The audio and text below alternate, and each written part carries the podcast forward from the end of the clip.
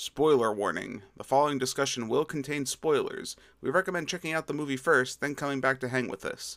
But if you don't care about that, glad to have you here.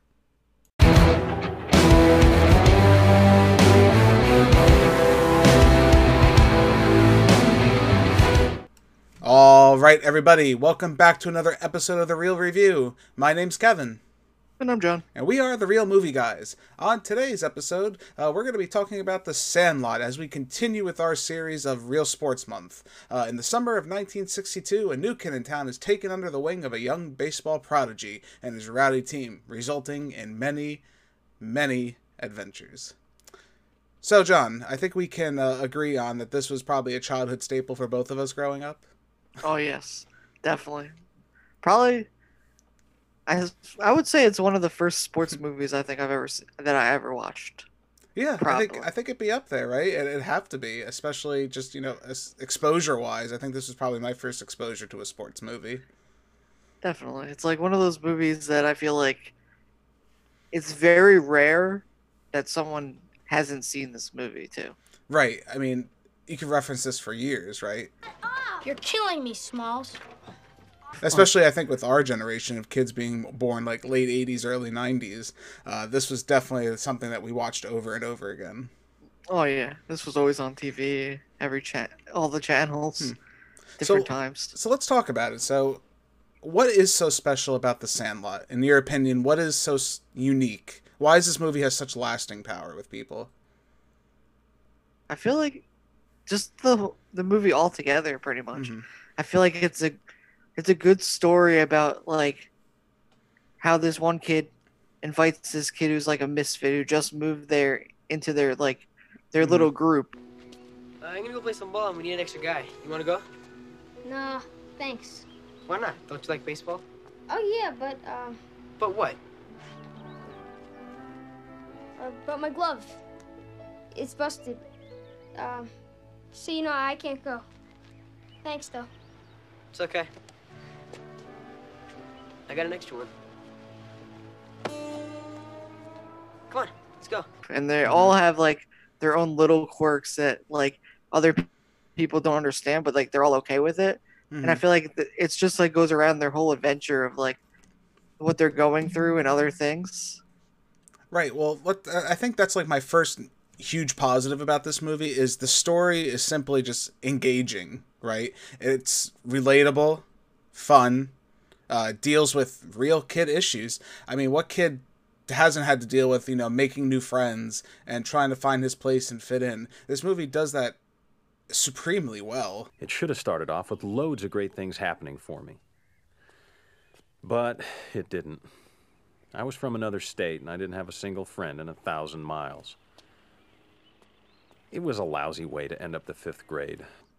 I mean, oh, yeah, you sympathize with uh, the main character at that point. The, all the child actors, I mean, you can argue they're a little, you know, they're not the greatest of actors at times, but each of these kids, for the most part, is extremely memorable. Scott, that's Timmy and Tommy Timmons. Mike Squints Palledorous. Alan McClennan, we call him Yeah Yeah. Bertram Grover Weeks. Kenny DeNunez and Hamilton Porter. We call him Ham. Guys, this is Scott Smalls. Hi. I mean, just going through uh, Smalls, you know, he's that sheepish kid who just can't fit in. He's a bit nerdy. Uh, he loves he likes sports in his own way, but he doesn't understand. He just wants to fit in, maybe. Like he has he he does like baseball, I think, to an extent in the beginning, but he's not enamored by it like everybody else. He just really wants to fit in and make friends. Watch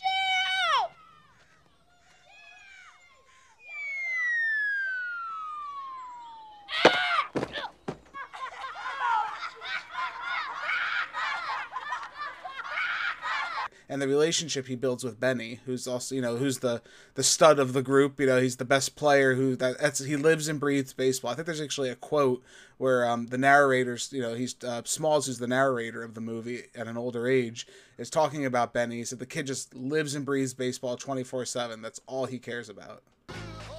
You see, for us, baseball was a game. But for Benjamin Franklin Rodriguez, baseball was life. Yeah, definitely. And I also like I think all the other characters serve their own purpose too, to like tell the story too. Cause like you even see when um Smalls is first introduced and everything, everybody's like kind of like not not sure about him. Oh, I told you, Benny. We told you. A square, Betty. Kid's a square. And then they start liking him.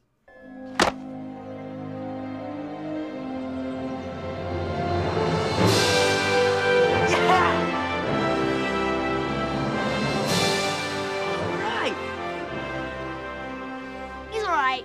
it's funny this movie's interesting because there really isn't a main you can argue there isn't a main like issue or plot till the last fourth of the movie realistically the first like three-fourths of this movie is just about smalls and his you know a slice of life story right? This movie's just a slice of life in a small neighborhood in the 1960s and there isn't really a plot quote unquote plot until the last fourth of the movie where they lose you know the babe ruth baseball the famous plot which we'll, we'll talk about too. But like i said the beginning of this movie really isn't about anything right? It's kind of about it's almost like seinfeld. It's a story about nothing. It's one of the the strong lasting powers of this movie is that anyone at any age can watch this movie and find relevance to that where even if you're starting a new job even at our age you know you're we're in our 30s you know starting a new job even you try to fit in the best you can Who's that?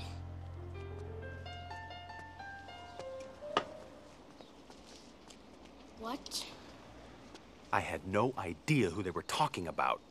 What did he say? What, were you born in a barn, man? Yeah, yeah. What planet are you from? But there was no way I could let them know. it doesn't matter what it is you, you you still have that awkwardness and you still can relate to it i think i think that just that theme of relating to people is ti- is a timeless feel and the movie portrays it so innocently and realistic that you can't help but feel yourself drawn to it Oh, I lied. Oh, yeah, the Great Bambino. Of course. I thought you said the Great Bambi. That wimpy deer? Yeah, I guess. Uh, sorry. Yeah, definitely. I agree. and yeah and like i said it's, and this movie is just fun I, I hate to be like so generic when i talk about it but this is just a fun movie uh, i think another thing that's really strong about this movie is its portrayal of the 1960s it's such a simple time i think it's an accurate portrayal of that time period i would say it was a much simpler time you know i'm sure there's complications but the movie's not worried about what's going on in the real world it's Yeah, worried about just what these kids are dealing with and I, I love that. I'm so drawn to that that innocence. This is this is the worst thing they have to deal with is am I going to make a new friend? or am I going to kiss the beautiful lifeguard?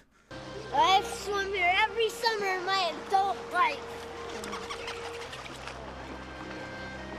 Every summer, there she is.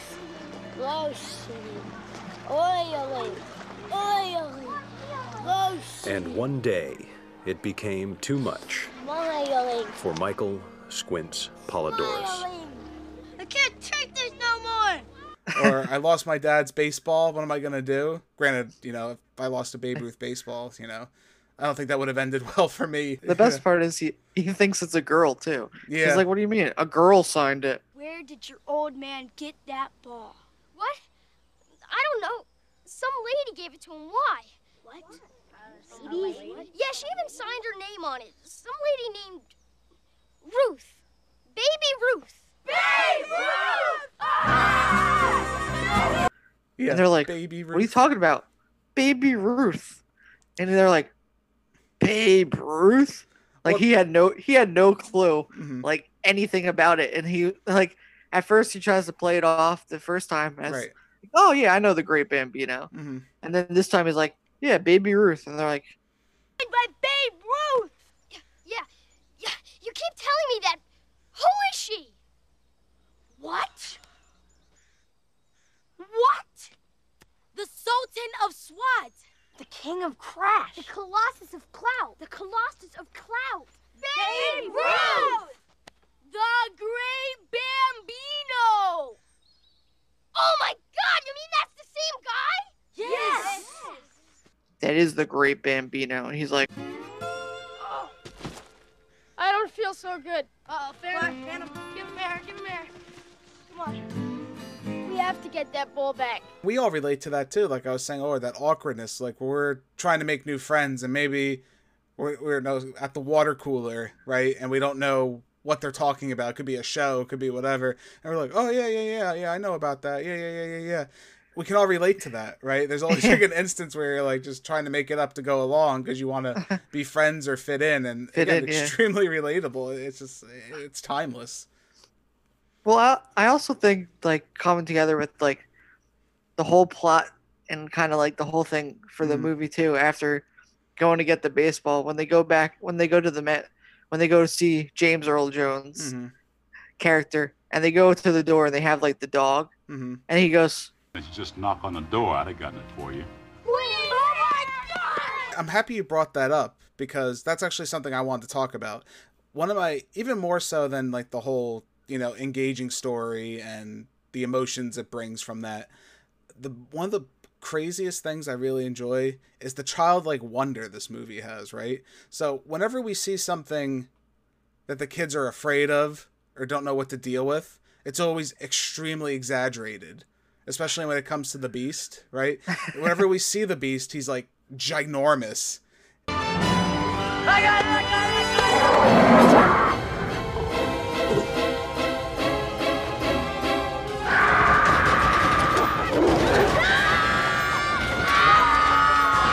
Until you, until they actually see him once the fence falls down, then you see he's actually just a normal sized dog. this whole time though, when they're telling, st- they have the the slumber party in the treehouse, and they're talking about it. They're like telling this horror story about a dog that just ate people. From people reporting all the missing thieves. The ones the beast had killed. It added up to about 120, 173 guys. and was like murdering people. This exaggerated story. They never found a single body. Not one. Some people say they all got away. But we all know what really happened. The beast ate them. He ate them bone and all. And not even just in that that storytelling sequence, but whenever we see him after that, it's this giant dog. But soon, eventually, that immersion breaks and we see the reality. And I, I really, I really like that idea of that. I think that's kind of cool that we just see the childlike wonder from them. We see what they see in the world. you know, what I think, you know, I think would have been even more funny too, though. Mhm. if they just had like a little white fluffy dog out there and they kept making it seem like there was this big thing and then all of a sudden like eventually it just got out and you see like this just little white fluffy dog running after people Right, and I think and it's funny. Like I said, there's a lot of tie-ins to that where, like, you know, the dog's name is Hercules.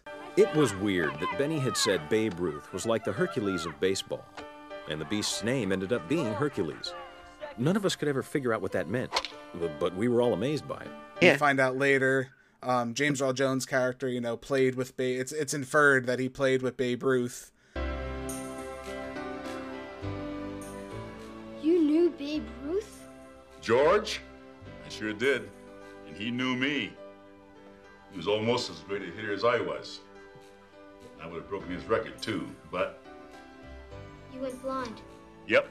and well, I guess it's actually said. It's not even inferred. It's actually said. It's not historically correct, but whatever. Who cares about that? We're not worried about that. I love that scene too, where they play the the actual team, like the actual school team.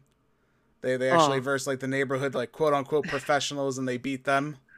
You bob for apples in the toilet, and you like it. You play ball like a girl.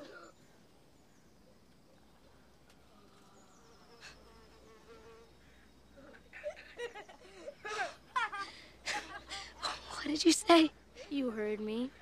well that was that was one problem like i had too about, with like this movie after watching it like Mhm. again for like the millionth time that team's supposed to be like full of these amazing players hmm and they just squashed them like nothing like it wasn't even a challenge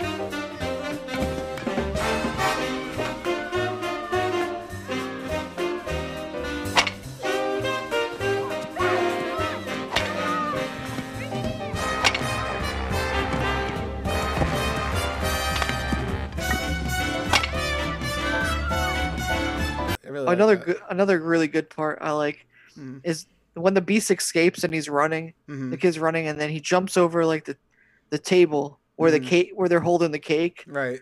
and then they're like, "Oh no!" Now the dog is gonna go Mhm. through the cake, and you're thinking the whole time like, "Oh great!" Now the dog's gonna run through the cake, Right. and then then he gets through, and everything's good, and they still have this cake, and then everybody runs past, and they still have the cake, and then that they finally put the cake down, and then it falls on something falls on the table, and then there goes the cake.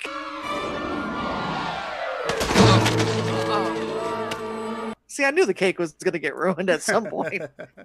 no, it's great, and I think even one of my, my probably I would argue my most favorite scene of the whole movie. I think is when Fourth of July happens, and the way they just they describe Fourth of July to me is you know everyone's out. You know they go to play baseball. They have this one game every year, where they go out at night and they play.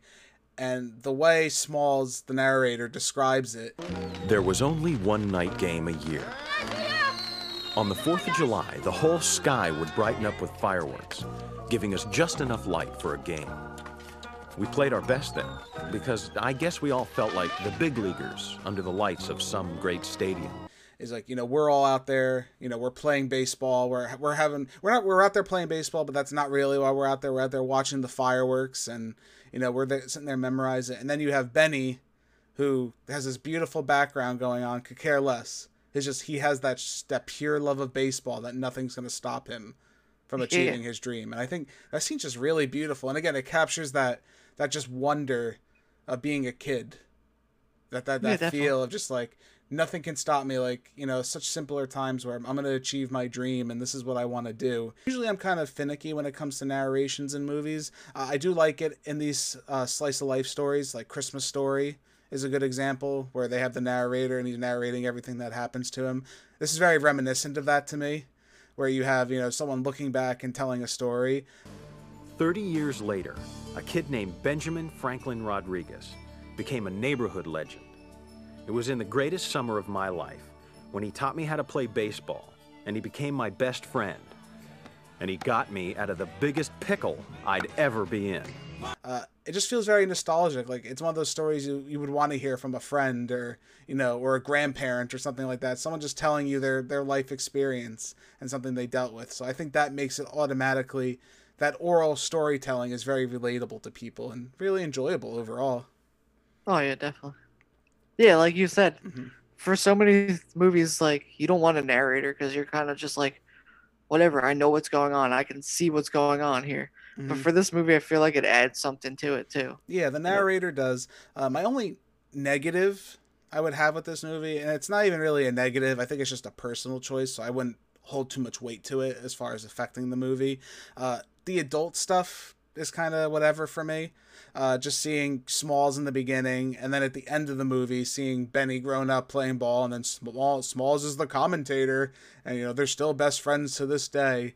Uh, it's just kind of cheesy. You know, I mean, the whole movie's cheesy, arguably, but for me, that was just like a little much. Like, I didn't need that. You know what I mean? You could have just Yeah. ended it with just you know them telling us what happened to all the kids when they grew up and everything like that. I just didn't need that that those bookend scenes for me. Yeah. just didn't do much for me. That's all. But again, I don't want it to sound. It's not. I wouldn't even hold it. I don't count it as a negative. I count it as more as just something that's like, eh, whatever. I could take it or leave it. It's a feel good movie. I have a lot of. I have a lot of nostalgia, so I don't know if that clouds my judgment for this movie. But really, like sitting down and trying to dissect everything that's going on here, I had a really hard time finding anything I didn't like. Oh yeah, definitely. All I can really tell you is you should go watch The Sandlot. You know, if, If you, have haven't- kids, if you haven't seen it, if you haven't seen it, which I don't know who really hasn't, I think you should have wa- should be watching it or watch it again. You know, I guess if you're five and under, you haven't seen it. yeah. Uh, I want to get to our final scores. I'm gonna give The Sandlot an A plus. Hurry up, batter. It's gonna be a short game, and I gotta get home for lunch. I have to. Uh, I usually try not to throw out the A plus too often, but I think in this regard, again, let me know in the comments if you think maybe nostalgia is clouding my my memory, especially kids nowadays. I'm curious if you're younger and you're watching this video. I kind of want to know your opinions. Uh, for me, this is just a great all around movie. Uh, it it shouldn't be taken ultra seriously. You know, if you take anything too seriously, I don't think that's the message of this movie. I think the message is just to show a group of kids having a good time, a little slice of life story.